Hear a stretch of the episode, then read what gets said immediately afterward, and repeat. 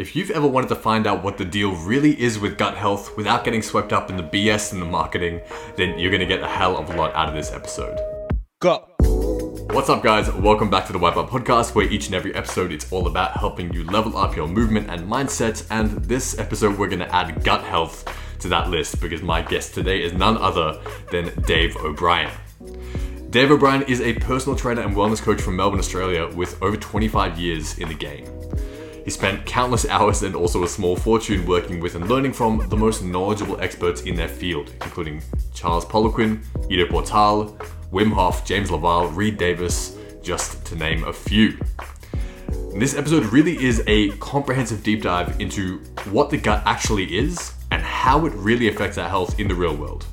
There's so much misunderstanding, and if you're anything like me, you've tried to do some research online and you keep coming up around all this misinformation and Dave's a really breath of fresh air in this space because while he is absolutely and undeniably an expert and he doesn't shy away from complexity, Dave also just provides some really useful frameworks and analogies to help make all the complex stuff around gut health much more simple and digestible. Pardon the pun. You're gonna get a ton out of this one. That was so bad. You're gonna get a ton out of this one. So without any further ado, please welcome my guest, Dave O'Brien. First of all, just wanted to say thank you so much for being on the podcast. We made it here. We made it on Zoom. So thanks for being here, man. First of all. No, look, it's it's always my honor. Like any any any time that someone wants to sit down and have a chat with me. I mean, once again, it would have been nice to do it in person. Yeah, yeah. And it's it's been a work in progress, but we've we've got there. But it's always my honor to uh, to to talk to anyone who, you know, uh, wants to sort of pick my brains and and and just you know, oh, that that's what I consider myself to be. You know, like some people might say you're wellness coach or whatever that might be, but what I really consider myself to be is like an educator. Um, yeah, and and you know, me personally, I think uh, I uh, one aspect that I don't really like in modern society, and I'm I'm sort of a little bit fed up with, is that the fact that we just keep on treating uh, people like children. Okay, and what yeah. I what I mean by that is we go, oh, it's too complex for them to understand, so we'll really dumb it down and we'll spoon feed them like children. I just don't do that um, because I I don't believe you know people are children. Yeah, okay, and what we need to do is we really need to educate them around like how the body works. Okay, um, you know, you know, females should understand their cycle back to front. Yeah, okay, men should understand. You know, how do I how do I make sure my testosterone levels are really good? Yeah, okay, like you know, it shouldn't be me that just understands this. It should be the general population that, that understand this. And once we and, one, and once we educate people on this, okay, straight away you empower them. Okay, there's there's no doubt about that. I mean, education is empowering. So I'm not a coach. Yeah. Like I'm I'm an educator. I'm just giving people the information so they actually understand how important these things are. It's so it's so important because I think the more that we spoon feed people and the more that we kind of give people simplistic answers to very complex problems, the less that's going to incentivize people to actually go and learn about what it is. And I, I, I, personally think that we each have a right to understand very deeply about how to make our body look, move, and feel the way that we want it to optimally. We have the means now, we have the access to education. It's just something is getting crossed in the messaging because we're still, you know, I think as a wider society, receiving some really shitty messaging about what it does take to, you know, first of all, how we should want to look. And then, and then second of all, you know, how what it takes to get a body that moves and feels the way that you want to. So, and I think that's why long long form content like this is really great because you kind of get to really deeply dive into something. But before we get too deep, deep into it, I kind of wanted to take you back or want you to take me back yeah. to a kind of inflection point in your career. I remember you were working as a personal trainer a little bit earlier in your career and you reached a point where you, I guess, recognized some of the limitations around what you could achieve inside the walls of the gym and that sent you on a bit of a process and a bit of a travel overseas and, and, and learning from a bunch of different people from all around the world, some industry experts. So I'd love to kind of go back to that stage and find out what catalyzed those realizations, what they were, and then what happened next. Yeah, I mean, there's a lot in there, but you know, for me, like I like I, I just feel so blessed. I've had so many like like pivotal moments in my life. Um, mm. And I always say to people, like some of the most pivotal moments in my life in that actual moment in time were some of the most horrific moments in my life. Okay, yeah. like, and yeah, a big point that I want to get across to people is like, you know, um, you can't you can't reach enlightenment without going through the darkness first. Okay, and Yeah. and and and for me, like I look back on it now, and I just go, "Wow, that was." In the moment, it was like really horrific. Yeah, okay, but then I just feel so blessed to have gone through that. Okay, and it, and, and like it just molded me into the person that I am today. I couldn't agree more. Yeah, so without those experiences, like I wouldn't be sitting in front of you talking about, you know, physiology, physiology and gut health and all these and all these types of things. Okay, so and it's the same thing with like people that I've encountered from an education perspective. Okay, because a lot of people maybe when they encounter me, for example, okay, because I do, I'm very analytical. Okay, I'm very technical Sure. and and and and you know when I'm really talking about something that I'm passionate about, I get more technical as my default. Okay, but it's only because I like I, I love it so much and I want to help Yeah. people so much. Okay, but actually, when I've learned from some of you know, I, I believe some of the most influential people, definitely in my life. Okay, um, but they overwhelm me. They completely overwhelm me. Okay, like actually one of my one of my mentors. Now I would say that you know love him or hate him. Okay, he, uh, um, you know, strength and conditioning coach called called Charles Poliquin. Unfortunately, he's passed away. Um, but he he he really shifted my mindset, uh, and and and my encounter with Charles, um, which basically when I did like a, one of his courses, a five day course. Um, it's called Biosignature, and he really dived quite heavily. You know, like because personal training was maybe back in those days was seen you're a little bit more like a motivator and you know a rep Yes. counter and a glorified instructor kind yeah of thing, like yeah. a glorified glorified rep counter and so forth and Yes. and when I did this sort of five day biosignature course with Charles, you know, he was talking about like detoxification and adrenal health and, you know, stress management and, you know, like all, all, all, these aspects that most of the time in, in the personal training realms, we're not, we're not taught or, or we're not even taught to consider. And for me, like just doing that five days, like I was just completely overwhelmed with the information. Like I actually took like an entire book, and I've still got that book today. Okay, a little bit like a trophy. Yeah. Okay. yeah, Uh, wow. and yeah. I just took an entire book worth of notes.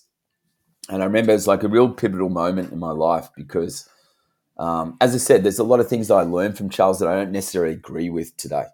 But that's not taking because the most important thing for me was the experience. Okay, like that encounter with Charles was one of the most pivotal for me. Okay, because at that moment of being overwhelmed and realizing I didn't know anything, it motivated me to get better. So a lot of people, you know, they think being overwhelmed is a negative. And me Yeah. personally, I think being overwhelmed just for me motivates me to understand, well, you know what? I don't know as much as I should. And I'm more motivated to grow and learn. So, you know, one thing I'd say to listeners is there's nothing wrong with being overwhelmed. Yeah, okay.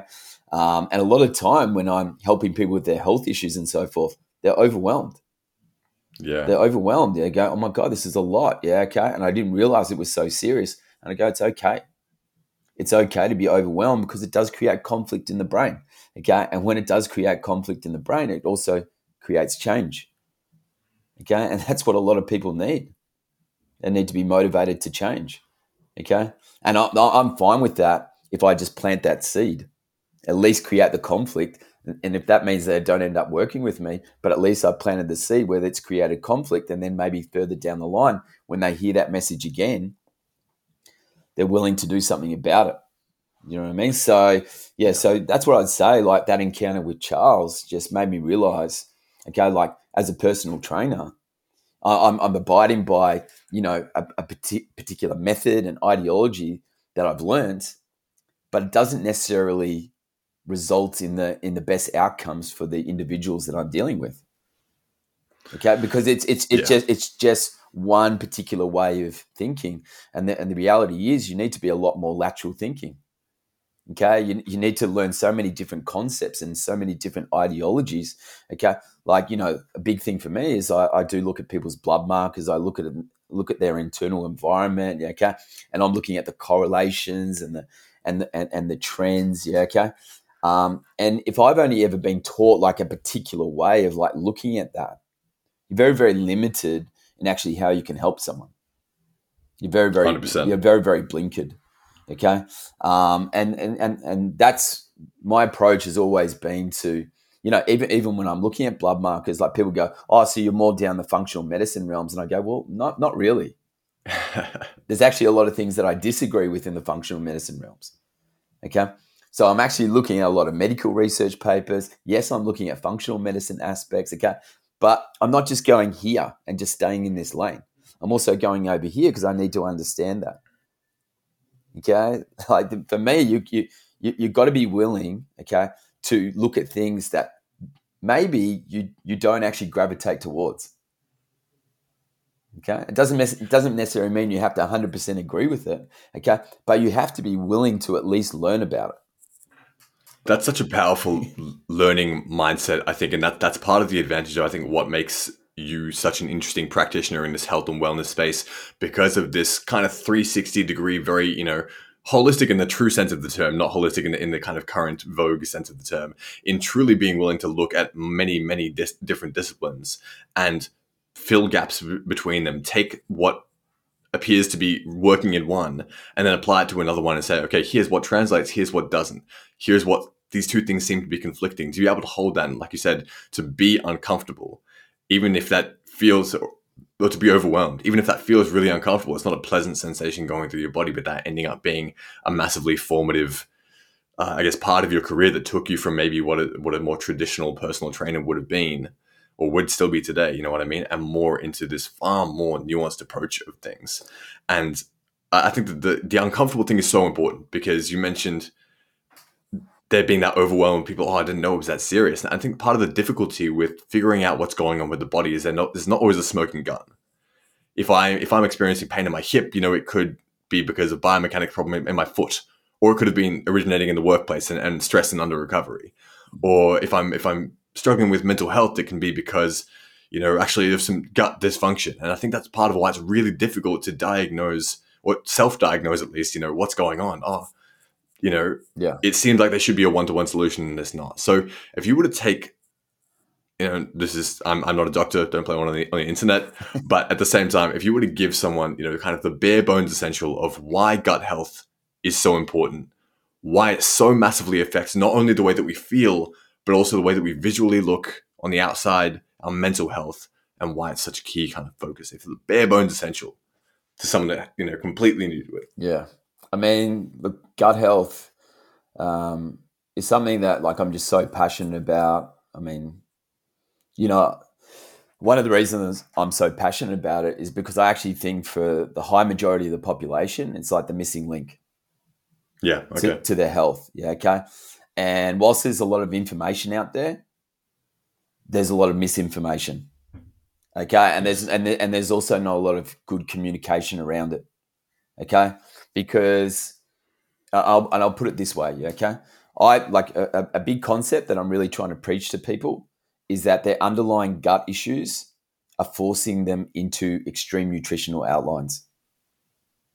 Okay, and so I'll give you some examples here. Okay, so for example, if I have particular issues within the stomach lining, okay, and so let's say I'm producing, you know, lower levels of hydrochloric acid or gastric acid, okay, and so for, for the listeners that, that don't know what hydrochloric acid is, okay, hydrochloric acid, you release it from the stomach lining, okay? So you release it from the parietal cells. So they're a type of epithelium in your stomach lining, okay? And the role of that hydrochloric acid, okay, is to help you to produce like enzymes like pepsinogen and pepsin, okay, to allow you to take protein, large chains of protein, and then break it down into smaller chains of protein separate the lipids from the protein. Okay, separate B12 from protein. Okay, but also, you know, hydrochloric acid is antimicrobial. So it stops bacteria proliferating in the stomach lines. Really, really vital roles. Okay, there's more than that. Yeah. Okay, but I'm, I'm going to leave it there. Okay, all right. But the way I want you to look at it, if you have issues producing sufficient amounts of hydrochloric acid, so maybe you're highly stressed, you're a chest breather. Okay, maybe you get bacterial overgrowth, so you get things like H. pylori helicobacter overgrowth in the stomach lining. Okay, and that affects the acidifying effects of the hydrochloric acid. Maybe you don't have enough of the building blocks to allow you to produce sufficient amounts of hydrochloric acid. So it might be things like bicarbonate, chloride, vitamin B1, like thiamine, vitamin E, zinc. Okay, because a lot you need a lot of the building blocks. And that's where sure, it's going yeah. wrong for a lot of people. They just think like the it's like uh, Willy Wonka and the chocolate factory in their body. Okay, I say this all the time, but uh, people just really do think that. I, I just produce it. I go, no, you don't just produce it. You've got to have the building blocks for it. Okay, so if I've got these types of issues and I'm producing, you know, low stomach acid, can even have things like histamine intolerance. Yeah, okay, these types of issues, and I'm producing low stomach acid. Okay, well, if I'm producing low stomach acid, what food group am I going to be off put by the thought of eating? Animal protein. Okay, so you know it, it made me make me feel sick. I don't break it down very efficiently. Okay, mm. I get mm. gut distension. Okay, so I get discomfort when I eat it. Okay, and then people would perceive that as intuition. Right, they go, well, it's right. or intuitively, I, I, you know, you know, I don't do well with animal protein. It makes me feel sick, and I go, I don't know if that's intuition. Okay, it could be a false sense of intuition, and actually, guess what? The state of your gastrointestinal lining, okay, means you do not interact with the animal protein very well, but that doesn't necessarily mean you don't need it. It's really important that people yeah. people need to get the foundation right. Okay, because if it's forcing you into a false intuition, and then you're you're eliminating and you're taking out foods, okay, because of the gastrointestinal problems, it's forcing you into a more precarious position because you're having like nutrient deficiencies and so forth. Doesn't mean you don't need the food. Okay, so those people with those types of issues, what type of nutritional outline are they going to be forced more into? Well, plant based, vegan, vegetarian. I'm not, and I would, I want to make it clear, I'm not having a go at that. Yeah. Does it make sense? But I'm just sure. I'm getting people to open up their minds to understand is that the reason that I'm I actually feel better in that particular nutritional outline, but that doesn't necessarily mean you need to stay on that for the rest of your life. Okay? Because I would say what do you need to fix? What do you need to fix? You need to fix your gut health. You need to fix like the H. pylori potentially. You need to fix the reason you don't produce enough hydrochloric acid. But I don't want to just demonize that side, okay? Because let's go to the other side. Okay. Sure, yeah. And the other side is what happens if I've got fermentation issues in areas like the small intestine? Okay. And so if I've got those fermentation issues like gut motility issues, so there's damage to those little epithelium, those little mucosal cells. Yeah. Okay. I've got damage to the enteric nervous system. So that's the communication between the gut and the brain. You know, one key element that makes up the enteric nervous system is the vagus nerve, and that controls the mm. release of the food from the stomach into the small intestine. So all these things contribute to poor motility there. Okay, so then I just don't churn the food properly. Okay, and so that means I've got fermentation issues, which means foods that's, that will ferment for a longer period of time, which I'm not saying is a bad thing. It's normal. Okay, because they're like food for the microbiome. Does that make sense? Okay. Yeah. But if I've got the motility issues and then the foods come in that do sit there and ferment for a longer period of time, so certain sugars, okay, a lot of, like a lot of vegetable fibers, a lot of fruit fibers, and a lot of carbohydrate molecules. We need to understand this doesn't mean they're bad, okay? But carbohydrates, fruit fibers, vegetable fibers, they're going to sit there and ferment for a longer period of time. Despite what people think, because a lot of people go, well, meat sits there and ferments for a long. That's not true. Yeah, okay. You don't see meat and you don't see fats in a low FODMAP outline. Okay, so if they sat there and they fermented for a long period of time, they would obviously be in a low FODMAP outline. They are not. Yeah, okay. So if I've got those fermentation issues, and a lot of those fermentation issues are linked to digestive complications like SIBO, small intestinal bacterial overgrowth. So they say about like 70% of all IBS symptoms, irritable bowel syndrome, okay, which a lot of people are experiencing, okay, yeah. are SIBO. The other 30% is like microbiome imbalances, intestinal permeability, like damage to the gut lining. Okay, so if we've got these fermentation issues, okay, what foods am I really going to struggle to deal with? Then, and once again, they're going to give me a lot of bloating, a lot of gas. Yeah, okay. They're going to probably affect my energy systems. Yeah, okay. So I'm going to feel tired and exhausted. Yeah, okay. Well, it's going to be a lot of carbohydrate molecules, vegetable fibers, and fruit fibers. So, what type of nutritional outline and uh, outline am I going to be more geared towards? A carnivore outline. Okay, because once again, you know, more animal proteins and animal fats, they're not going to sit there and ferment for a long period of time, which means I'm giving myself relief. Does that make sense? So I'm producing mm. less gases. There's less inflammatory load taking place in the gastrointestinal tract. And then once again, people, you know, carnivore outline is a very, very growing outline. Okay. And so what I'm what I'm saying here, okay, is we, we all of a sudden there's these massive extremes that are happening. And I'm not saying that some people don't epigenetically and ancestrally and so forth do better with a little bit more plant-based. Not saying that at all. Okay. And I'm not saying that the same the same things epigenetically and ancestrally and so forth that a lot of people don't do very well on more animal protein and animal fats. But I would say that they're a smaller proportion and the higher majority is sitting in here. And maybe it means maybe it means you need a little bit more like plant based, but you need some animal protein, or maybe you need a little bit more animal protein and a little bit of like plant matter. Okay, but there's a big majority sitting somewhere in the middle. Okay, and it just depends on the individual whether you're more down this end or you're more down that end. But if you've got the gastrointestinal issues you'll have to avoid certain foods because guess what? It's giving you gastrointestinal distress. Okay. And does that make sense? And so then people. It, do, it does. It really does make sense. I think it's such an important point that I, I don't hear this perspective at all. To I think so often when you hear about people talking about nutrition or what the next thing in nutrition is, or you know the next best thing, it's always kind of like you're making people walk through a minefield. We're just trying to see all of the places that we can't step all of the things that we can't have. And if we just get the perfect combination that excludes all the things that we can never, ever, ever have, then I'll be healthy and then I'll find the thing that works best for me. But if I understand correctly, what you're saying is that yes, maybe initially there will be specific conditions inside your gut that will make it difficult for you to process certain types of foods. That does not mean that you don't need those certain types of foods, but it just means that currently there's something in your body or in your lifestyle that's contributing to you not being able to process those things efficiently and giving you some kind of stress. So perhaps immediate, you know, like triage, you got to avoid it in the short term, but making a plan for some kind of gut repair so that you can heal that environment and so that you can tolerate a wide variety of foods because we as humans, as omnivorous creatures, need such a wide variety of nutrients in order to make those building blocks for our bodies to function correctly. Is that kind of, would you say that's a fair summary of what it's, you just said? Yeah, it's um, a, it's a great summary. I mean, it's really important for people to understand that elimination may be a necessary tool initially to reduce the inflammatory load. So I'm not yeah. taking away from that. Okay. Yeah. But just understand, once again, just as, as an example, okay, if you have something like SIBO, okay, and something like a nutritional outline that is geared towards SIBO is low FODMAP. Right. Okay. Now, of course, if I take away the foods that generally sit there and ferment for a longer period of time, is that going to give me relief to a, a gastrointestinal problem like SIBO? Yes. Okay. But then people get the relief and they go, oh, just stay here.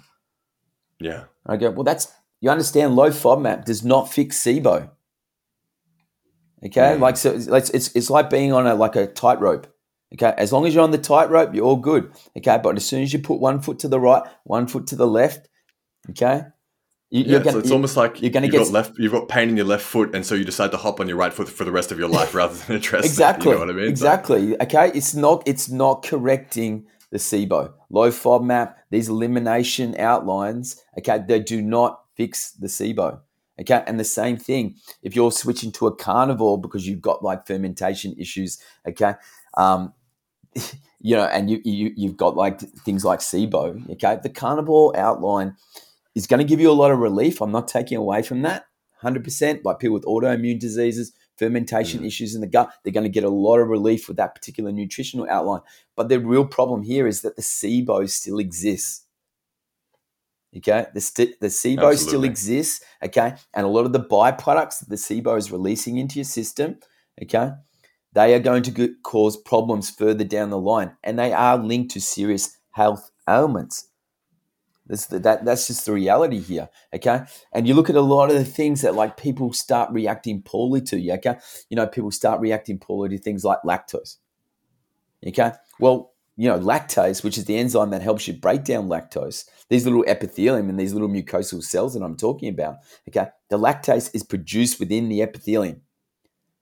Okay, so if the epithelium is compromised, okay, could that affect your ability to produce sufficient amounts of lactase to help you to break down the lactose. because a lot of people when they were younger may not have had the problems with the lactose. Yeah. Okay. And as they got older, yeah. all of a sudden now they go, oh, I'm lactose intolerant.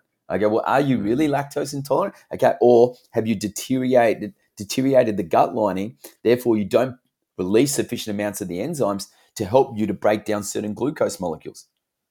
Okay. And that can be things like sucrase to help you to break down sucrose, maltase to help help you to break down maltose. Does that make sense? Okay. And so yeah, if sure. that structure is deteriorated, and that's probably something I really want to talk about. Yeah. Okay. Because that's the, the structure or the terrain is so important. Now, mm. you know, hmm. I'm not saying the terrain is any more important than, you know, the microbiome. Okay. But we need both. Can you, can you quickly explain the difference between the terrain and the microbiome, the gut? Yeah. So, like, the, one of the big things I want to get across to the listeners, yeah, okay, like this is an ecosystem in here. This is an ecosystem. And like one of the analogies that I always use with people, yeah, okay? Imagine we had like a forest. That's an ecosystem. Okay. And within within the forest, okay, you've got the trees, you've got the bushes, you've got the grass, you've got the soil. Okay. And then within that, you know, within that structure, that structure, yeah, okay, then you've got the animals. Okay, and you've got the animals that live in the trees and the bushes and the canopy. Okay, and then you've got the microbes that live in the soil and the grass, and you've got the insects that live within the grass, and and this is the ecosystem. Mm-hmm. Okay, we need to understand that the gastrointestinal tract, so the epithelium, which is the biggest protective physical barrier in the human body. Okay, and it is just tissue. It's type one collagen. Okay, so it's not some sort of indestructible object. Okay, it's not made of corrugated iron, it's not made of steel. Okay, it's just tissue. And type 1 collagen is the same thing that makes up like tendons, ligaments, cartilage, bone, muscle. Okay, so essentially the epithelium and the gastrointestinal line is just like a muscle. You've got contractile proteins in there, epithelium actin. Okay, so that's the structure. So we're going to say that's the trees. That's the trees right, and the bushes. Sure. That's the structure. Yeah, okay. And within that, we're made up of like 100 trillion bacteria. Okay, like I'm not going to bore people to tears with every single type of bacteria, but you've got bacteria in there that have a particular job. Okay, and we need to understand with the microbiome. Okay, you've got a balance between your good bacteria and your bad bacteria. Let's not demonize the bad bacteria, which we're doing, because as soon as I say, you know, something like E. coli to people, people go, "Oh, E. coli bad." I go, "No, it's got, no, it, it's got a function." Yeah, okay. And I'd like to see how you're going to function without E. coli okay? Because E. e. coli, because there's pathogenic strains. I'm not taking away from that. But guess what? Most of the E. coli is good, and you have the highest proportion of like, you know, that makes up the bacteria in the large intestine is E. coli. Mm. Okay, and you can't absorb vitamin K. You need to absorb vitamin K. You need E. coli to help with the synthesis of biotin, vitamin B7, which helps with blood sugar management. You need E. coli. Okay, to actually help with folate B9, you need E. coli to help with the synthesis of it. Okay, to help with CoQ10, which helps which helps to shuttle free fatty acids into the cell for energy. Okay, for fat mobilization. Okay, you need E. coli to help with the metabolization of glycine, which is the second most abundant amino acid in the body, or should be. Yeah, okay. And, and you, you actually need the glycine for heme and hemoglobin. Okay. E. coli helps you metabolize glycine. The list goes on to protect you from osteopenia, osteoporosis. You need E. coli. Okay. So if I've educated people and their perception around E. coli is negative, they actually like look at look at all the things that I've listed. And that's not all of it. That's how important E. coli is. Okay. So people really need to understand, and even when it comes to modulating things like hormones, that's your microbiome. Okay, when it comes to the chemical conversion processes to enable you to produce things like neurotransmitters, that's your microbiome. Okay, so we need to understand, like, you know, certain types of bacteria, their job, I use one example. There's a type of bacteria called Oxalobacter formigenes. The role of that bacteria is to help you to break down excess amounts of oxalates that you get from foods. Okay, and a, lot, a lot of the, the foods that are very, very high in oxalates. Okay, so I'm not demonizing the oxalates here; it's just normal. Okay, you just get these you just get these compounds from the foods, but that would be things like turnip greens, you know, almonds, uh, you know, spinach and kale to a smaller extent, sweet potato, cacao. Okay, all these things are very high in oxalates, and the role of the Oxalobacter formigenes is to help you to break down the excess amounts of oxalates so you don't have too many oxalates in the system. Does that make sense? Because if you've got Yeah. too many oxalates in the system, they start binding to minerals that you do want, like magnesium, potassium, sodium, okay? And they bind to things like calcium. They form like calcium oxalate. And if that's happening too much because you don't have enough of the oxalobacter formigenes, okay, then you can get calcium deposits in the little filters in your kidneys. And that would cause kidney stones. Okay, and so like Right, the, the, yeah. the, point that I'm getting across here, you can see like there's this this ecosystem and this balance is very very important to actually help to to balance out all the ratios. Does that make sense? And you take something out, okay, and would it be fair to say in that forest, if you took something out, it's going to affect the balance. Mhm. And it's no different with this ecosystem. The, the example that I would give people is if I took that forest, okay, and then I went through with a bulldozer and bulldoze all the trees down. Okay, is that going to affect the the ecosystem and the balance? Okay, so the animals that really need the trees and the canopy and the and, and the bushes, is that going to affect their ratios? Now let's say that's the good bacteria. That's what they need. So all of a sudden we affect the ratio. Does that make sense? And is that going Yeah, to affect yeah. things like your neurotransmitters, your hormones, your ability to synthesize certain micronutrients? Of course it is. We need them. Does that make sense? Okay. Yeah, yeah, So, and then is there going to be certain animals in that environment that can take advantage of the compromised environment? Because they've got nothing to keep them in check. They've got nothing to keep them Right, in right. balance. And that Yeah. would be your opportunistic bacteria. It doesn't mean we don't need them. It doesn't mean they're all bad. But just like we see pests in the environment, okay, if you take out certain predators and you take and you create an environment that's uh, you know perfect for them to flourish, they'll just do that. Does that make sense? And then we have a high proliferation of those animals. And in this instance, in the gastrointestinal tract, we have a high proliferation of opportunistic bacteria. And the problem there is the opportunistic bacteria release these byproducts into your system, and those byproducts cause more damage to the gut lining. And unfortunately, a lot of those byproducts cause you know blood sugar management dysregulation, and they'll cause things like neuroinflammation, and they're linked to a lot of neurodegenerative diseases. Okay, so you, so the, the, way I want people to look at this like environmental issue. So when we're faced with this environmental issue, okay, one one method that we tried to use to solve that environmental issue, okay, and this would be something like antibiotics. You increase Right. your rate of depression or your chances of your rate of depression by about 25% when you take antibiotics, okay? Because the- Wow. the way we need to understand it, like if I'm saying that you need certain microbiome to actually help you with the conversion, the chemical conversion processes for neurotransmitters, and then I put like a nuclear bomb in there that just blows up everything. Okay. So, yes, it might get rid of the opportunistic bacteria. I'm not taking away from that, but it's also going to wipe out the good bacteria. So, in this instance, yes, it wipes out the the, the, the animals that have taken advantage of the compromised environment, but it's also going to wipe out the animals that live in the or, or trying to come back to live in the, the canopy and the trees and the bushes. Just wipes out everything. And if anything was growing, okay, new vegetation, it just wiped that out as well. So there's a lot of collateral Right. damage with that. Okay, so the antibiotics damage the structure. Okay, and the argument I always use with people, okay, that structure is is the home for the microbiome. That's their home. Okay, so that's one method we've used, and the other method is functional medicine. So I'm not I'm not I'm not gonna I'm not gonna just say it's modern medicine where this is a flawed approach.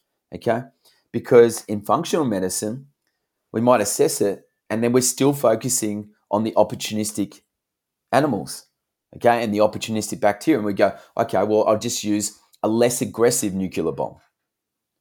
So you will use herbal, whether it's oregano oil or whatever that might be, sweet wormwood, yeah, okay. And I'm not saying, you know, sometimes I use these things, but it's uh, what I'm having a go at here is the approach, yeah. not the absolutely. oregano oil and not the Yeah. berberine. I'm not having a go at those things, okay? But it's the approach, okay? And so we go in there and we apply a less aggressive nuclear bomb, but there's also going to be a little bit of collateral damage, okay? Mhm. So even, even though they're herbal, okay, these antimicrobials can have a negative effect on your, your good bacteria, your bifidobacterium and your lactobacillus, okay? And then what we do, once we've wiped out, you know, the the opportunistic bacteria or the the animals that have taken advantage of that compromised environment. Okay, then we just put more animals back that flourish in the trees and the bushes. We put more of them back in. Okay, and the issue here is they don't have an environment. They don't have any trees. They don't have any bushes.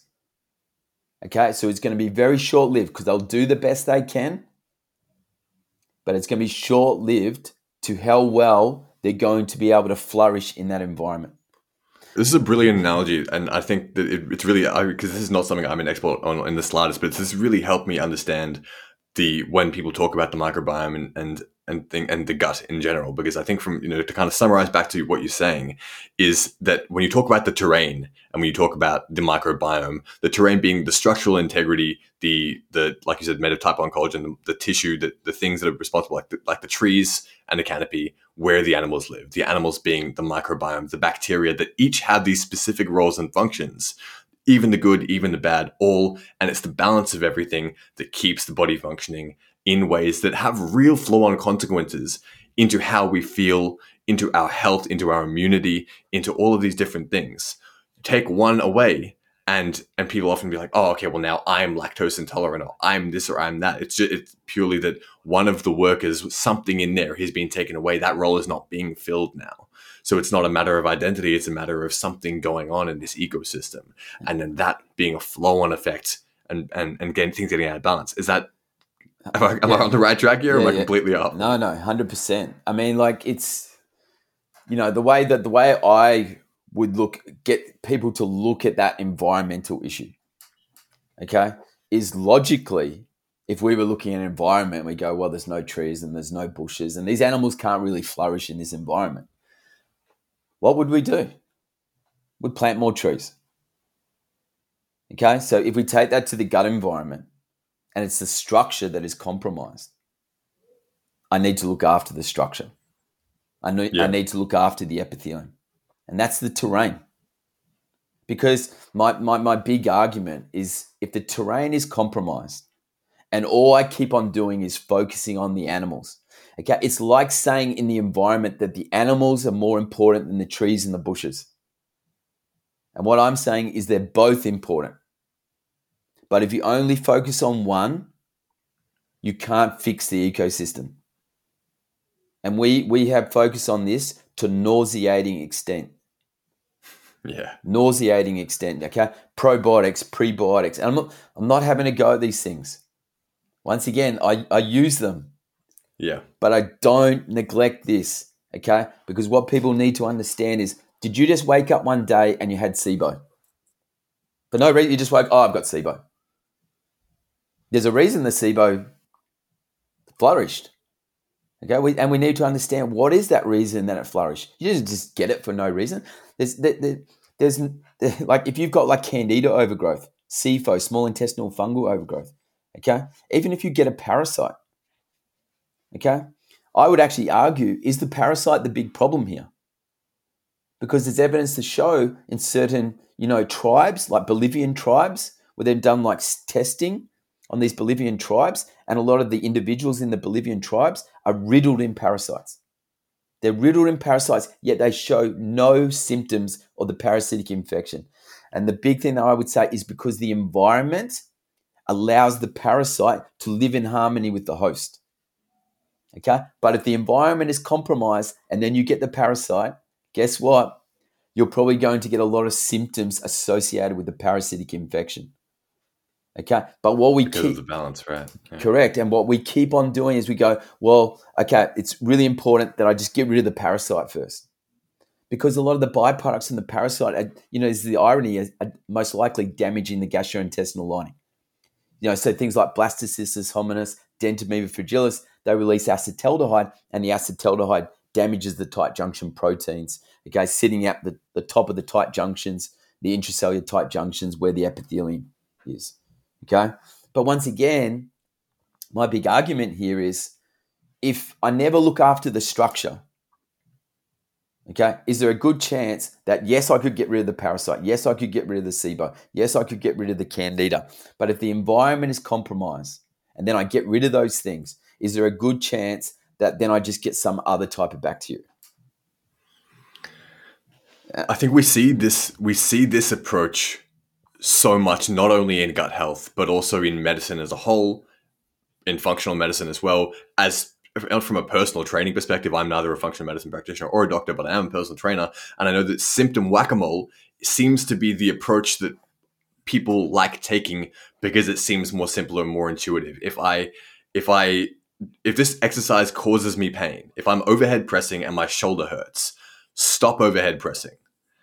If I am experiencing this, you know, if I have this particular parasite, well, kill the parasite and then leave the, you know, the environment completely destroyed and then the parasite's gone. You know what I mean? It just putting a band-aid over a gaping wound for the rest of your life rather than you know actually fixing anything about it this problem seems to be have proliferated through the way that we think about our own bodies and i think again what's there's you know to be perfectly honest there's a lot of things that you said in there about specific interactions with things that i don't know as much about. But i think if to if you know if a listener's sounding kind of overwhelmed like oh my god i don't understand these technical terms the through line here is that the approach that we're using that each one of these things has a place in a, in a healthy environment in a healthy ecosystem and each approach has a place there's nothing wrong with functional medicine there's nothing wrong with antibiotics it's just that are you using a screw to try and hammer in a nail 100%. sorry like a screwdriver to hammer, hammer in the nail and this is the problem that i think we see so much and so what i'm really interested in is your if someone wants to take action on this information, if they now understand based off what you just said, like, oh my God, I now see the error in my ways, you know what I mean? I understand that I can repair my gut environment. And a lot of the problems I think I have with lactose or something like that will kind of, you know, can be healed, can be fixed, I can be even better. What are some courses of action that people can take? Because unfortunately, this type of thinking is not mainstream with trainers and with doctors and stuff like that. So, what are some good courses of action that people can take to start to take charge of their own both educational and then on a more practical level with you know testing and, and medical guidance and stuff like that yeah i mean it's it's a great question i mean like like my so so my approach when i'm dealing with people okay is once again you know the analogy of the the, the ecosystem i think it's just easy for people to absorb okay and when i'm dealing with that environmental issue okay initially what i want to do is make the environment better so I want to plant more trees. So I want to look after the structure. Mm-hmm. Okay, because if we can start to repair the structure, okay, because once again, those little epithelium, type 1 collagen, connective tissue. So these are the things that you need, like there's a soup that you need for their structure. Right. Okay, so key amino acids. You need hydroxyproline, proline, glycine, arginine. Okay, you need okay. things like B6, pyridoxine. Okay, you need zinc. Okay, you, you understand like zinc for connective tissue gives like elasticity. Okay, stretch. Okay, a lot of people think it provides like you know integrity and, and, and tightness. Okay, it's actually elasticity.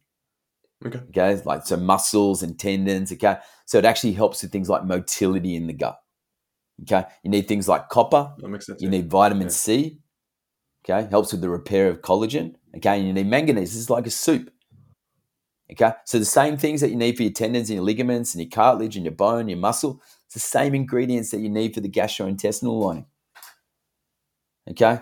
So the big thing that we want to do first, okay, is bring back the integrity to the gut lining. Because if I can bring back integrity to the gut lining, okay, it's like a big cascade effect. Mm. Okay. If I use like the waterfall analogy, if you've got a waterfall and then all of a sudden the waterfall wasn't flowing properly, like, what part of the waterfall would you go to to find out why it's not flowing properly? You go to the top. Okay. And what we need to understand the top is like the quality of the food that you're putting in your body. The middle section of the waterfall is the area that has to interact with the food. And then it's like the filing cabinet. Okay. And it's taking large molecules and it's breaking down into the singular molecules, okay, that you need for the formation of other things. And that's your gastrointestinal tract. One of the most important interactions in the human body is been between the food that you consume and the gastrointestinal lining. And guess what? Then that helps you produce all these byproducts hormones, cytokines, interleukins, neurotransmitters. Okay. But when we're addressed with that waterfall issue, we're stuffing around at the bottom of the waterfall. okay, we're going. Oh, I've got this hormonal issue. I'll take this to let let's take this to to work on that pathway. And I'm not saying I don't admire that science. I love it. Okay, but the problem is I manipulate this, and something else goes out goes out over here, and then I manipulate that, and then something else goes out over here. If you want to have the biggest cascade effect in the body, the two areas that you need to look at first is the quality of the food that you're putting in your body, okay, and the area that has to assimilate it. Because if that area is broken, it will completely change how you interact, even with healthy food. And that's where people are getting confused because they're eating healthy, they're not interacting with it well. Okay, because if I've got once again, if I've got something like SIBO, okay, and even if you like had some sort of probiotic like lactobacillus, and it's got things like lactobacillus bulgaricus in it, guess what? That's going to aggravate the SIBO. It's going to make it worse. If I've got something like SIFO and I have fermented vegetables, kombucha, okay, it's going to make the SIFO worse. And I'm not saying that these things are bad, okay, but you understand a lot of these things that we're telling people are based on you having a good environment already. Yeah, yeah, it's, absolutely. It's it's but it's based on perfect scenario, and guess what? For the high majority of Westerners, that perfect scenario does not exist. And so, what we really need to do is correct the foundations. We need to we need to lay better foundations first, and that's the that's the epithelium. That's the connective tissue. When you talk about your immunology, the epithelium are one of the most important factors when it comes to immunology. You're built like antigen response, antibody response, immune response. Okay, the highest amount of immune response in the human body is taking place in areas like the epithelium in your lungs because you're breathing you're breathing in things you're breathing in particles right. dust particles allergens yeah okay pollutants and chemicals and guess what that hits the epithelium in the lungs and they've got to deal with that it's not a free fall they don't just go oh you just do what do do whatever you want. Okay? And then the other area is the epithelium within the gastrointestinal lining because they need to even if, even if you eat the cleanest food it creates an immune response. And that's not bad. I'm saying it's it's normal. Okay, so if, if they're inter if, if they're interacting with so many molecules that are coming in, would we think that this integrity is vital?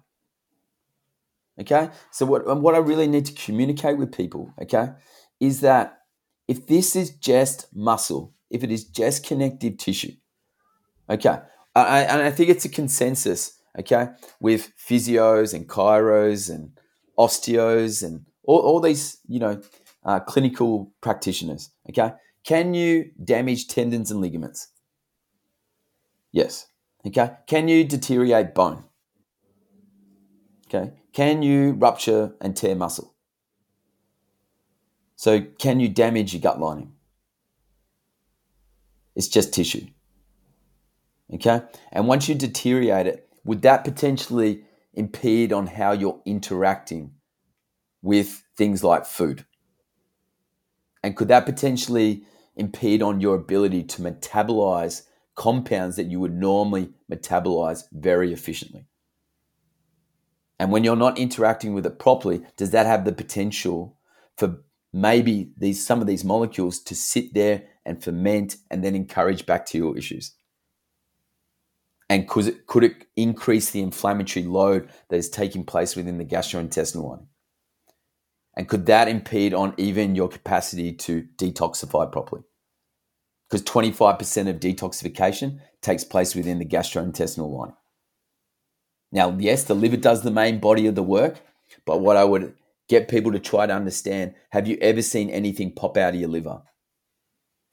So, when it comes to elimination, it's got to come through urine, feces, obviously through your skin, but it wants to push a lot of these things out via urine and feces. It's like phase three liver detoxification. And if the elimination is not working very well, what's your body going to do? A lot of these toxins and a lot of these byproducts, it's going to recirculate them back through your bloodstream. Okay. And that's why, like, I'm just telling people, like, when you do things like lemon detoxes and cleansers and all these types of things, if you haven't clean, if you haven't cleaned up and you haven't cleared up what's going on in the gastrointestinal lining, it's literally like getting a big stick, walking up to a hornet's nest, and they're not poking it with a big stick. Yeah. Uh, so rather rather than you know, I guess playing internet doctor with their own you know lemon detox or I'm going to do this juice fast or whatever it is, like what are some actionable steps that people can take to put this stuff into action to understand that okay, we need to replant the trees, we need to make sure the structural integrity is there for the microbiome to exist and to to to, to function properly. Are there particular tests that they can get done? Are there particular you know is there a particular path that people can go down? Obviously, there is yourself and you have a, wealth of, of, you know kind of online material as well. But you know what actionable because I, I really do think that this is. I mean, I've I've learned so much here already, and you know I would love to know for people listening as well if they're like people are experiencing certain things, they've got certain intolerances. What can people do to go and find out about how to take this approach and put it into action? Yeah, well, once again, it's the approach really needs to be like like if I just if I'm just relating this to the gut, repair the environment Okay. Now this like safeguard things because you like without knowing the information, you always going to want to go more safeguard. Okay. Sure. And so we need to ask ourselves are prebiotics, are probiotics, are things like fermented vegetables, are they safeguard? No. Because if you have certain types of bacterial issues, they can aggravate it, they can make it worse. Am I saying they're bad? No, don't shoot the messenger. I'm not saying that at all.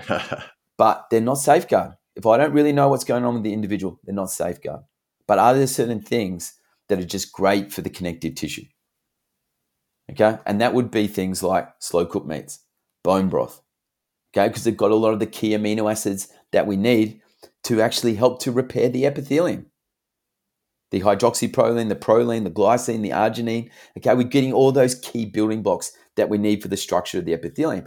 Then and then people are going to like go, well, that's high histamine. And when I've got the issues in the gastrointestinal lining, okay, you've got problems with histamine. And I go, but understand, I'm not trying to fix symptoms. I'm trying mm. to fix the cause of the symptoms. And if I just put someone on a low histamine diet, is that really fixing their problem? Or once again, is it just nullifying the symptom, but the problem still exists? Because when I'm looking at the food, I'm looking at what building blocks has it got that fixes the problem. I'm not looking and just go, well, it's high histamine, so I better not use it because it's going to amplify the histamine, even though it's got all the building blocks that I need to fix the actual problem. That's the priority.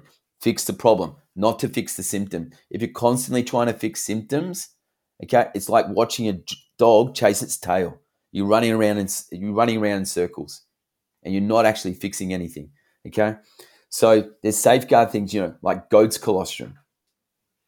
Okay, it's got proline peptides, immunoglobulins. Okay, we recognize the enzymes a lot better in goat's products.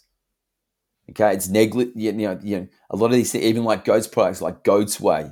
Okay, it's very high in cysteine very negligent in casein and lactose. Yeah, okay, that's why it's easier on the gut. But goat's colostrum, okay, for the epithelium is like gold.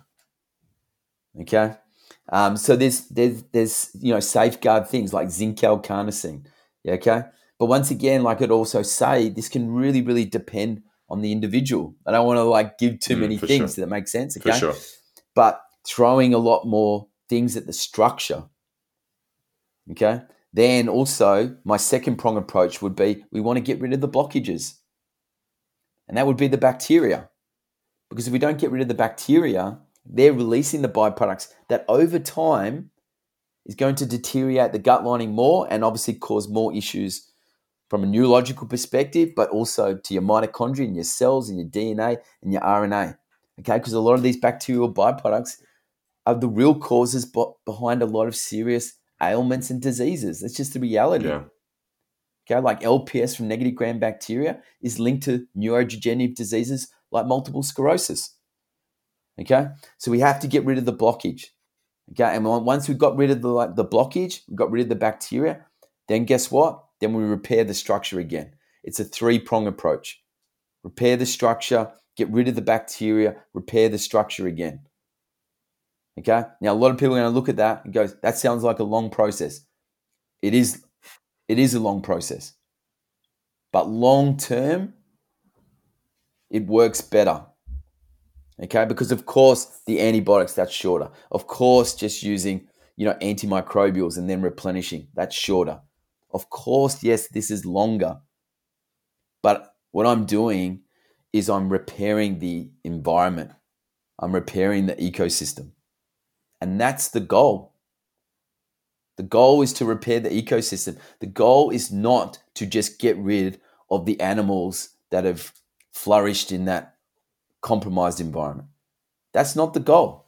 The goal is to repair the ecosystem. That's what I really just want people to, to, to, understand. And unfortunately, a lot of the methods that we're using to identify the problems. So, Fernandez, is, we use such a linear approach, and that is very limited. And so, what I mean by right. this, if we did stool test, stool testing, for example, okay, and I just because most of the time what we're doing is just reading it linear. So we look at it and go, well, I'm low, low in bifidobacterium. So I just take bifidobacterium. Okay, I'm low in lactobacillus. I just take lactobacillus. Even though potentially, if I've got the SIBO and I take the lactobacillus, I make it worse. Right. You, so, and it's the same thing with things like blood markers. Because a lot of people, they're looking at the blood markers and go, well, I'm low in hemoglobin. So I'll just take iron to try and boost up the hemoglobin. Am I, am I trying to fix hemoglobin or am I trying to fix the issues that cause my hemoglobin to be low? And so that, once again, that's that's a treating symptom scenario. Yeah. Okay. And if we keep on looking at things linear, we will just address it linear, always. But it, the, the key point here is to understand it's not about hemoglobin, hemoglobin being, being yeah. low. It's when the hemoglobin is low and this is high and that is high and this is low. That's a reflection of this problem. And that's what I've got to fix.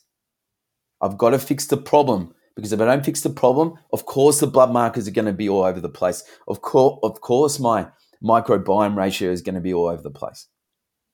I must address the problem. So when I look at blood markers, I'm looking at the correlations that allow me to identify the actual problem that is causing all the symptom based scenarios.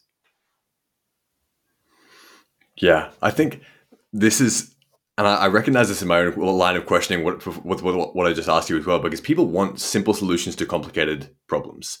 And so by asking you, what can we do, we being this giant kind of lump of people, there's so, there's such individualized differences for what people need that something that can help one person can actually be the complete opposite of what, what another person needs. Something that can help one person after a certain amount of treatment is actually going to be the thing that fucks them up in the beginning. So I think that a problem that we face as an industry, as people that work in the health industry, as practitioners, is we're trying to paint things with broad strokes. We're trying to use nuclear bombs to solve nu- nuanced problems. And so I think that it, kind of one of my pipe dreams. I'm I'm very much more focused on you know my own passion is very much in movement and the body as well. But all of these things come together. And anytime you try to take that linear approach, that single, I'm only going to look at it through this lens, you're probably going to come up with equally nuanced solutions. You know what I mean? Because you're not going to look at things from as many as many different angles, many different perspectives, using the knowledge of so many different things. And so kind of my pipe dream is is eventually, you know, in 20, 30 years time, hopefully even even sooner, we're going to be able to have more data, more access for people to better data and people who are better trained to interpret that data to solve the problem, not to just address the symptom. And I know that you, I'd love to kind of hear your thoughts on what needs to happen in order to get that education in place for people. I absolutely believe in education first. I absolutely believe in giving people complex, nuanced, you know, presentation of how things really are, rather than just trying to be like, oh, it's it's just uh, everyone just have collagen and you'll be fine. So and I know that you have your own um your own blood blood marker software mm. and educating people on how to read and how to interpret that. So I'd love you to speak a little bit on how you see the progression of things so that we can get people these more individualized solutions that is warranted to fix individualized problems. Mm. So where it needs to start is we need to have the we need we need to have the acceptance that we need to have a far more lateral way of thinking. Right. Okay. Um, and like if I give some examples around that, okay, so something I've already talked about. Let's say it's like someone's got histamine issues. Okay, right. so they've got rashes and they've got hives and their food sensitivities and all these types of things. Okay, so the school of thought initially is that what we need to mitigate is the histamine. Okay, And, the, and what people need to understand is that histamine is produced and broken down in the gastrointestinal tract. I'm going to come back to that. Yeah, okay. So then we go. I've got to mitigate the histamine symptoms. Okay, so we're going to use an antihistamine that works on the histamine receptors. So it actually blocks the, the individual from getting the histamine reactions. So they don't experience the reactions. Does that make sense? Okay. Hmm. But the problem still exists. Okay. And then the issue right. with taking the antihistamine, okay, is that the antihistamine actually blocks a particular enzyme. It actually depletes it. And that enzyme is called DAO, diamine oxidase. I'm not going to test people at the end of this, yeah, okay? Uh, diamine oxidase. I'm going to put a, I'm going to put, put an exam at the end of the, in the podcast show okay. notes. But diamine oxidase helps you break down excess amounts of histamine within the gut.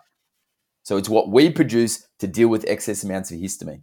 We take the right. antihistamine, and the antihistamine basically depletes our body's natural mechanism to deal with excess amounts of histamine. Okay. And then over time, the more antihistamines we take, okay, the more we're depleting the diamine oxidase. So our ability to break down the excess amounts of histamine in the gut over time gets less and less and less. And we become more and more dependent on the antihistamines. So each yeah, season, absolutely. we end up taking more antihistamines. So, my major point here, okay, by utilizing something to mitigate the symptom of the problem, because most likely the excess amounts of histamine is coming from things like hyperpermeability. So, widening of the intracellular ah. tight junctions in between the epithelium. So, there's more widening there, and that's basically triggering more antibody and antigen response so more trigger mechanisms, okay, cell activation and mediator response, and that's histamine. And that's what's causing that. Or, you know, complications, other gastrointestinal complications like SIBO. Because one of the byproducts from SIBO is more histamine. Okay. Right. And so then what we're trying to do is we're trying to deal with the histamine, but the real thing we need to deal with here is the hyperpermeability and the SIBO. That's what we need to deal with here. That's the problem. Okay. And by actually utilizing something to mitigate the symptom, we've actually compromised our ability to deal with the histamine naturally. And then it'll get to a point where even the antihistamines don't really work very effectively. And we're having to take more mm. and more and more. And what we're essentially doing is depleting the enzyme that actually helps us to break down the excess amounts of histamine. And so the histamine reactions over time, okay, just get worse and worse and worse. Okay, so so, you, so the, the point that I want to sort of get across here, okay, is that the mechanisms that we're using actually make the actual problems worse. Right. They make it worse. Okay. You know, like you, you, if you've got like stomach acid issues, and then you take things like proton pump inhibitors, okay, you know, things to deal with like gastric acid and GERD and all these types of things, okay. And if the problem is something like H. pylori, which I've already mentioned, like Helicobacter overgrowth in the stomach lining, okay, and the reason that you've got the H. pylori is because you don't release sufficient amounts of hydrochloric acid because hydrochloric acid is antimicrobial, so it stops the bacteria proliferating the stomach lining. And if I take something that nullifies the hydrochloric acid, would that make the bacterial issue even worse? It makes it even worse. And once again, it might be nullifying the symptom, but it's actually making the problem even worse. Okay, and that yeah. and, and and that's what I'm trying to get people to to see. Okay, is that no, what we've got to fix here is not the symptoms. We've got to fix the issues that are causing the symptoms, and if we do that, we will alleviate the symptoms.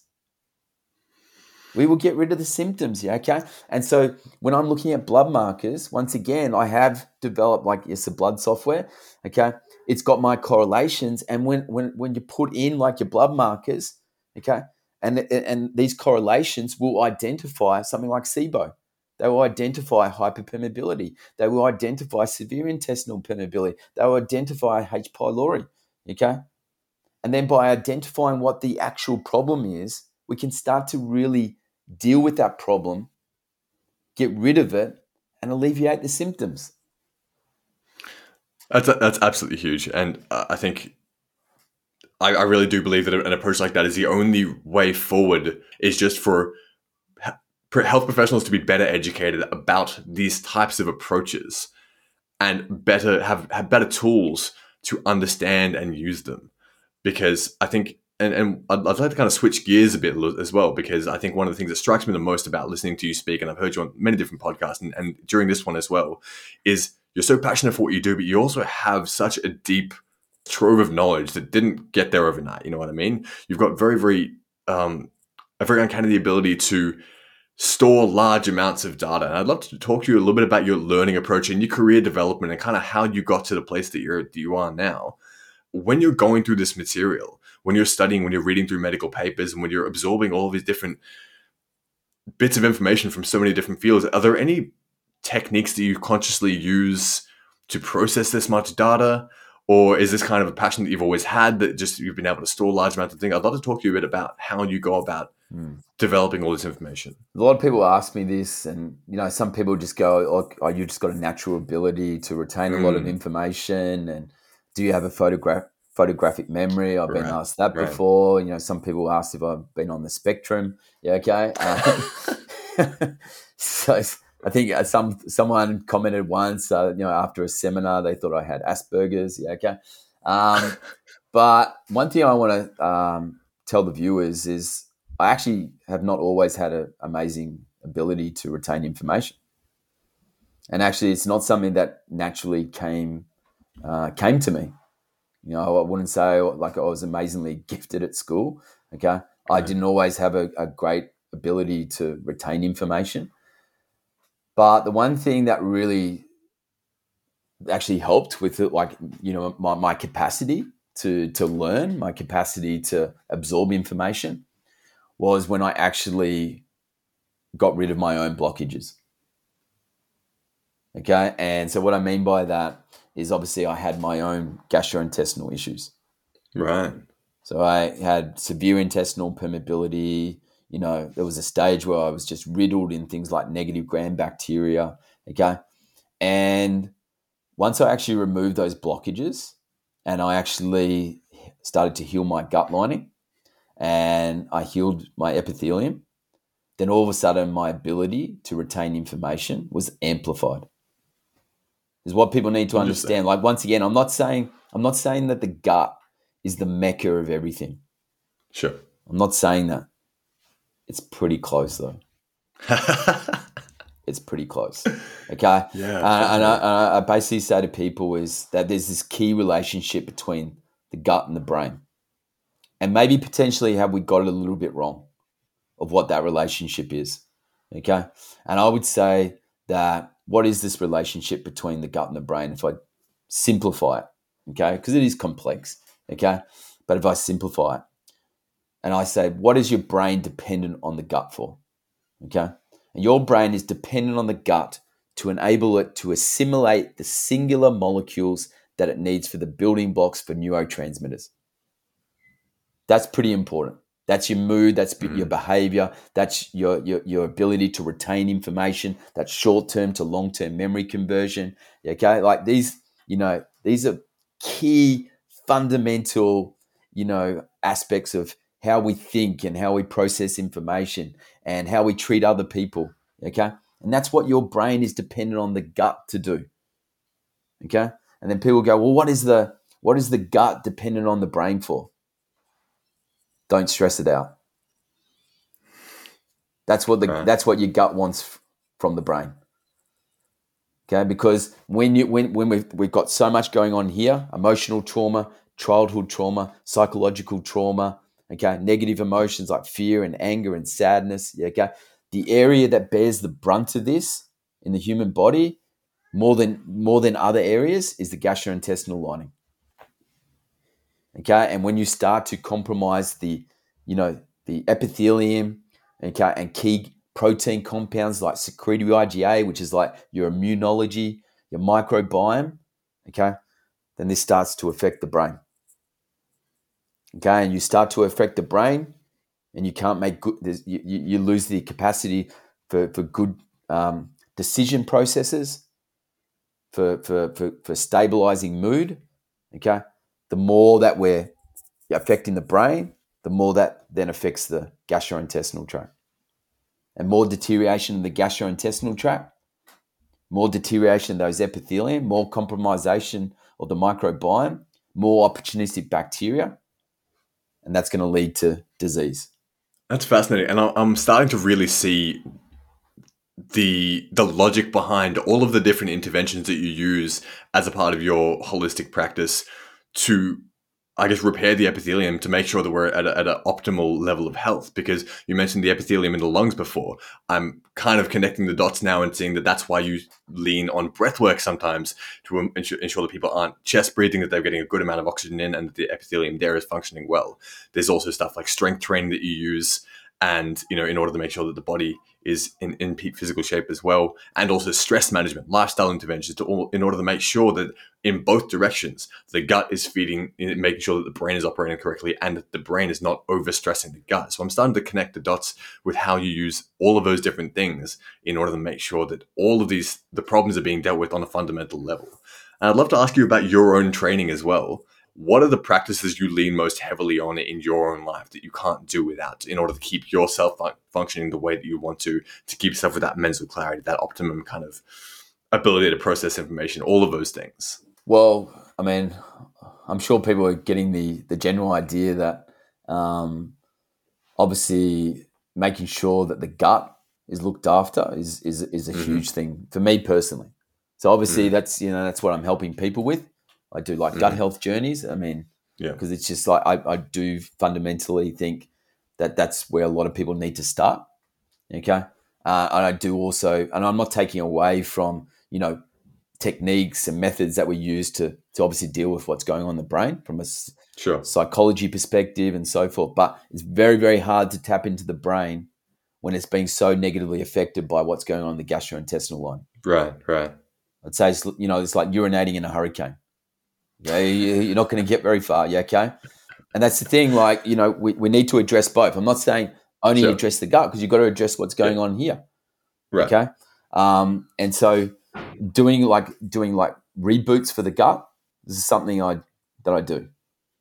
So right. I've structured what's called a leaky gut protocol. Okay, it is mm-hmm. like a reboot of the gut, and you know, because a lot of people, once again, when they are doing sort of like maybe gut health challenges and so forth, I do tend to find it's maybe based around a lot of like plant matter and fermented vegetables. And for me, mm-hmm. that's like Russian roulette. Yeah, okay. Sure. Where uh, my like I have des- designed, it's called the gut repair. It's like a, um, I don't like saying ebook, okay, because it's really just like a like a program, okay, and that yeah. program is also complemented with the type of training that you need to do whilst you're trying to repair the gut lining. Because I'm telling you, a lot of people are doing forms because training is just a stress. That's all it is. Okay. Yeah. And if you've got certain types of gastrointestinal issues, then certain types of you know training systems and energy systems may actually make your gastrointestinal problems even worse and actually create even more problems. People need, need to understand mm. that, yeah, okay. And so that is complemented with like like a training regime. It comes with a nutrition outline, okay. And the the big emphasis that I would say that it's really designed around repairing and healing the structure.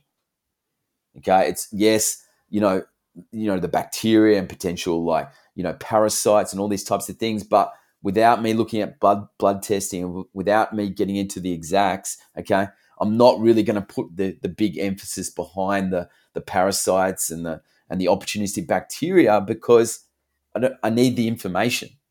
So we don't really have mm. the information, and we want to make the biggest inroads into improving that really a lot of it's got to be uh, geared towards the structure.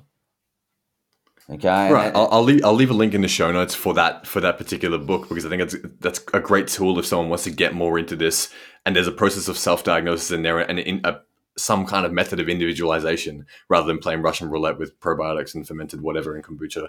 You know, I think that that's really that's really good. What other what other things do you lean on heavily in your own personal practice? Yeah, so so so I'm huge on ice therapy.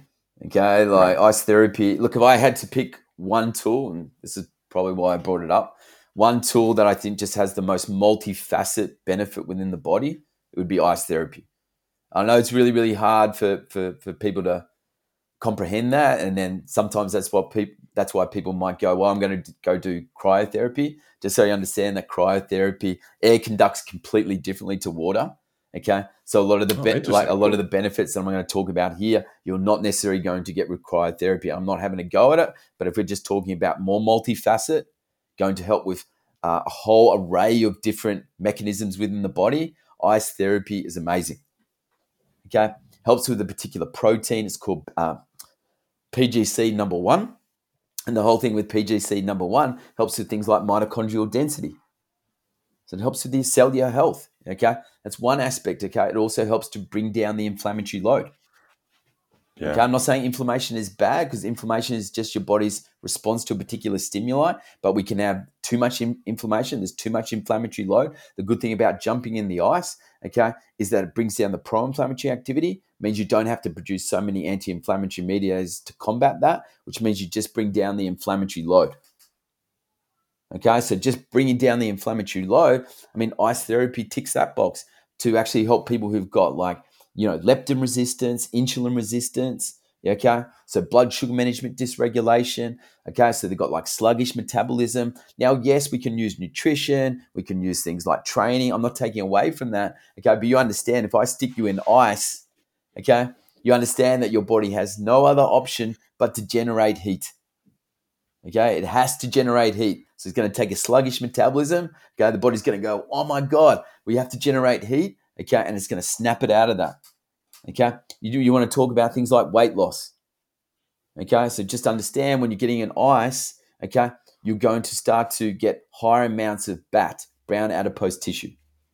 Okay, and so a lot a lot of brown adipose tissue we have around areas where we've got high metabolic activity around the thyroid, around the midline, so around things like the liver and the kidneys and the adrenal glands. Okay, and what we need to understand is that BAT, brown adipose tissue, is higher in mitochondria. You have a particular protein molecule called UPC number one, okay, and that allows you to take fats and sugars and convert it into heat. So thermogenesis, like your thermostat, okay. And what we need to understand, they've actually done testing, and they understand that people who are obese, people who are overweight, have lower levels of that particular protein. That uncoupling protein is lower in people who are obese and overweight okay, and doing something like ice therapy, you have a higher amount of UPC number one. So, so what does that look like for as far as a protocol goes? What would you recommend if someone wants to kind of try this out for themselves and get reap some of these benefits you're talking well, about? Well, once again, it, it really depends on the on the individual.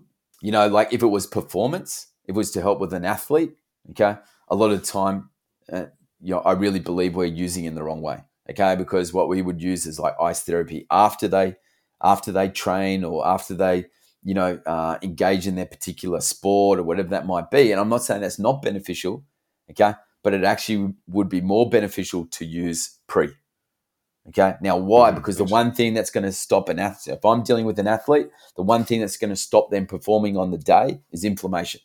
Too much inflammatory load. So one of the what's one of the quickest ways that i can bring down that inflammatory load? Ice therapy now, obviously, I'm not talking about like doing an ice bath and then you go play your sport straight away. Okay, of course, you got to warm up, you got to get blood flow and circulation.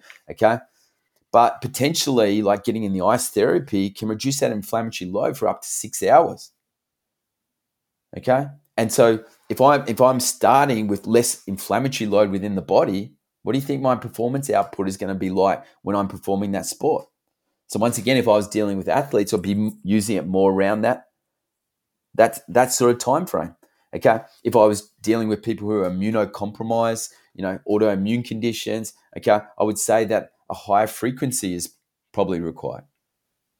Okay. They may actually need more longer time frames. Okay. So yes, I can look at the research and say a lot of the research more from like Swedish research and through Russia, because obviously very, very big on cold therapy and ice therapy. There's a reason they're so they're, they're, they're so pro sort of like ice therapy and cold therapy in those countries. Okay.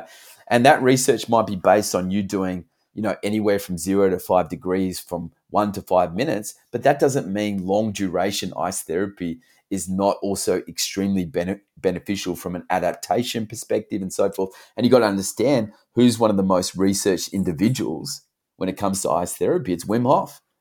Okay. And do you think when Wim Hof has done a lot of long duration like ice therapy? So it's not to say that it's not beneficial. I do like a lot of the people that I deal with to start to do long duration ice therapy, but I'm not going to take a beginner who's never done it before and then sure. stick them in an ice bath for 20 minutes. Okay. Yeah. You know, as a beginner, we're probably only going to start off, you know, maybe, maybe like three minutes. Okay. Mm-hmm. And then getting them to do, especially with them immunocompromised, they've got autoimmune conditions, getting them to do that maybe like three times over the week or maybe a good place to start is cold showers.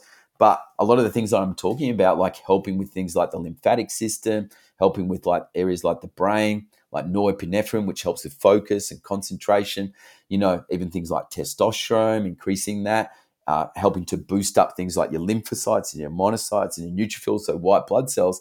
A lot of this beneficial aspect comes from quite low temperature ice therapy. Right. Okay, so I'm not saying that, but you know, I'm not dismissing cold showers, and they're a great place to start for someone who's never done it before. Okay, but making the transition to quite cold temperature ice therapy is where we really need to get to. Hmm.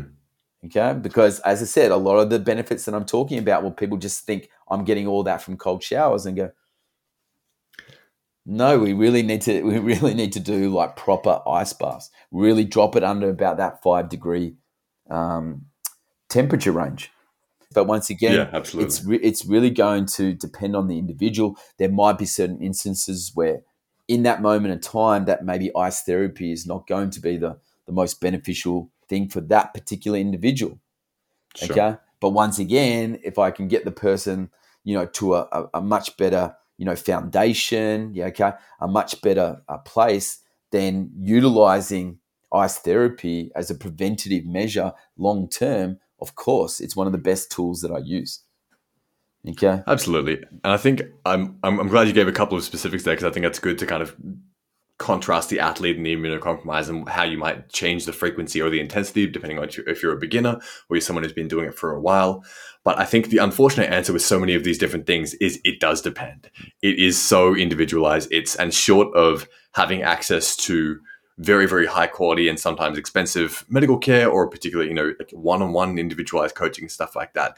I think that the only substitute in the meantime is to take charge of your own learning. And i think a massive part of that is putting yourself in the right situations to be mentored by the right people finding the right sources of information that and not the right but finding sources of information that at least think about things from a nuanced approach that use that lateral thinking that you're talking about. And I think that's one thing I've seen you do. You mentioned Charles Poliquin before, who's, you know, for he's a polarizing individual, um, but has so many amazing things to say and is a very successful coach in himself. He's trained Olympic athletes, I think 24 gold medalists in about 20 different sports. And that's just one of them. I mean, you mentioned Wim Hof as well. I know that you've worked under Ido Portal, Reed Davis of Functional Di- Diagnostic Nutrition. And I'd love to kind of ask you, you worked a lot of these people as well before everyone knew about them or when they were kind of really just starting to make big waves and stuff like that. So I'd love to ask you how you went about identifying the people that you wanted to learn from, how you sought those individuals out, and then how you made that connection with them. I would say the, because it's a great, it's a great question, and I, I think what people need to understand is like, we need to identify who are the people that are really getting the best results with individuals. Mm-hmm. Okay, because you know people might say that you know we're progressing with health, but do we really see instances of autoimmune disease coming down, or are they increasing? So if I look at that, I would not say that's a successful system. Yeah. Okay, I'm not, I'm not like there's a lot of amazing things about the medical system. So I want I want people to understand that, okay? But in that realms, statistically, it doesn't look like things are improving. And if the instances are increasing, it means it's getting worse. And so whatever we're using to try and prevent those problems and fix them is not working. Hmm. And when something's not working, okay, it's time to use a different approach. And when you're when you're trying to understand that, you go and find the people that are using a different approach, taking the learnings that they've learned of what does not work, Mm. You, you, you, some, you need to learn what doesn't work to understand what does work. Yeah. So it doesn't mean it didn't serve a purpose. Okay. And the people who are ultimately, with the people that they deal with, are getting the best results and the best outcomes for the individuals that they're dealing with.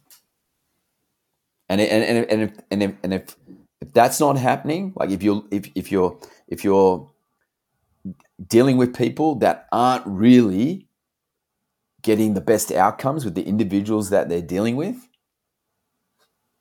you need to move on. Yeah. I think that that's a great litmus test. And I think it can it's there's a tendency to put people up on pedestals and to idolize people who are at the forefront of their industry. And then sometimes you know people say like you know never meet your idols or something like that. You know if you find out something about a person that you've you've looked to for all of the all of the answers and then you find out that maybe it comes out they were wrong about one or two things and people are like oh well fuck you know there's there's that that's gone. They're they're dead. You know my idol is fallen from grace and stuff like that. But i think like you just said finding out what doesn't work or maybe what someone else was wrong about or going and finding out that maybe this person thinks that but i actually don't agree because of what i've learned from over here. I think that is the learning process. 100% and so to continue to seek those people out and, and find what the different way is. And maybe what they're doing in one aspect is great but they've gone too far down that rabbit hole. Again that's not a lost expedition. Yeah. You can still go and say oh, maybe they believe some pretty kooky shit about that but here's that nugget that i took away from uh, that. And so i think that's and it, it's yeah. just it's just so pivotal that people are able to learn from their mistakes yeah it's so pivotal like like i like i don't necessarily want to be surrounded by people who are just going, well, this this this is what I've learned. This is the only way of doing it. I don't want to be surrounded by those people. That's just me. Yeah. I don't want to be surrounded by that people because you're going to be very limited in actually able actually being able to help people. Yeah. Because you're not willing to accept when you make mistakes. You're not willing to grow. You're not willing to change. Okay. And we're dealing with the human body. Like like some of the things that I might preach today I'm willing to in a year's time, if if my perception changes on it, and I've I'm, and I, and I look at the evidence, and I look at the data, and then go, you know what, what I was preaching here, that's not right. Hundred percent, I'm willing to put my hand up and say, there, that approach is not relevant now. So important. Okay, and and yeah, I, I think sometimes in society we look at it as like a, a sign of weakness when people mm. put up their hand and say that they've made mistakes. Okay, but actually, it's a it's a true sign of strength. And I think if any one person had all of the answers completely right, then we wouldn't have. Well, well it's, it's just like yeah. in life. Okay, you learn the most from your mistakes. Yeah. Like, and just to understand, like coming up with like a lot of the programs and, you know, um, like the, the blood the blood marker correlations and the blood blood software. Do you think that I could have created those things without making mistakes? Yeah, it's impossible. Yeah, it's impossible. Okay, but I've always been willing to put up my hand and say I made a mistake there. That wasn't the right decision. Okay, but I also I, I, I've learned from that information. I can actually use it to to actually create a better structure and a better system. Dave, I think this has brought us full circle to kind of where we started about learning from you know the, the, the, most uncomfortable experiences and putting yourself in those places where you're, you're experiencing that discomfort that overwhelm and then learning from those experiences and those actually being the most valuable. I think that's a beautiful place to, to leave it off and i'd love i want to be respectful of your time as well and I, this is, i've learned so much in this conversation that thank you. But i um i want to leave you one last question that i like to ask a lot of my a lot of my guests and that is what is the question sorry what is the lesson that it's taken you the longest to learn there's an analogy. It's called the, the feather uh, brick truck analogy. Yeah. Okay. And the feather brick truck analogy is that a lot of time in life, we're getting these little feathers. Okay. And they're like little reminders that maybe the path that we're we're walking is not the right path. Okay. And that that might come up in like some little small health ailment. Maybe it's an injury. Maybe it's uh, you, you're getting rashes all the time. Okay. And then now and then in life, when we get the we get the brick. Okay. And the brick is just something a little bit bigger. Okay.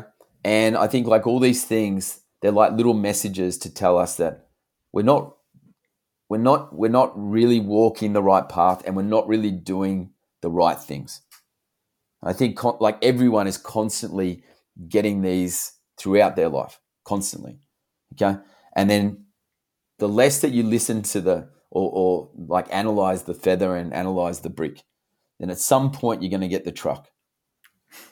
Okay. And when you get the truck, yeah, okay, I think it's the big wake up call. And so either you're going to get up and you're going to change your path, or you're going to continue down the same path.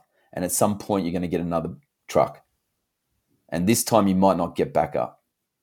Okay. And so the big thing that for a long, long time, I never listened to the feather, the feathers and the brick. Okay. And then eventually I got hit by the truck. Okay. And rather than just get back up and continue down the same path and get hit by another truck, I got up and I changed direction. And that took me a long time for me to realize that. Okay. But I, I also think I took as long as I required. Yeah. Some people it might be shorter, and some people it might be longer, and for some people it might not be at all. Okay, but it's it's it's our capacity. So you understand, like all those feathers and all those bricks and that truck. I feel so blessed, so blessed to have every single one of those. Because without it, I didn't have the capacity to learn. Man, that's a beautiful answer, and I think the onus is on all of us to to make sure that we, you know, try and take the lessons from the feathers and the bricks that are coming, and maybe the trucks that have already happened, and also be grateful for for them and for the lessons that they've given us. So, I think it's a great place to leave the podcast, man. And if people want to go and find out, if people have been fascinated by what you've been saying today, which I'm sure they have been, uh, you mentioned the, the you mentioned the book, the the, um, the ebook that people can go and check out. Is there anything else, places that you direct people? Uh, projects you got coming up that you want to share with people? Yeah, I mean, look, obviously, you know, I'm pretty heavy on Instagram nowadays. I wouldn't say yeah. that social media is my favorite, okay, but um, look, I do love just helping people. So, I mean, people can follow me on Instagram. Um, so, what's that, your handle there? So, it's uh, dave.o.brien.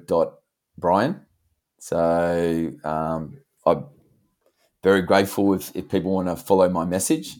I am in the process of uh, finishing my book. It's called Untapped. Um, it's been a work in progress, but almost there. Um, I have developed a, a, vegan and vegetarian ebook, even though I'm a strong animal protein advocate. Okay, but I want to make sure that people, if they are making that choice, that they they do it properly, they get the right support. I've just got a new one that I'm bringing out. It's called Nutrition Foundations, which is actually a program that I've sort of developed on the major things that I've sort of uh, found that come out in blood markers.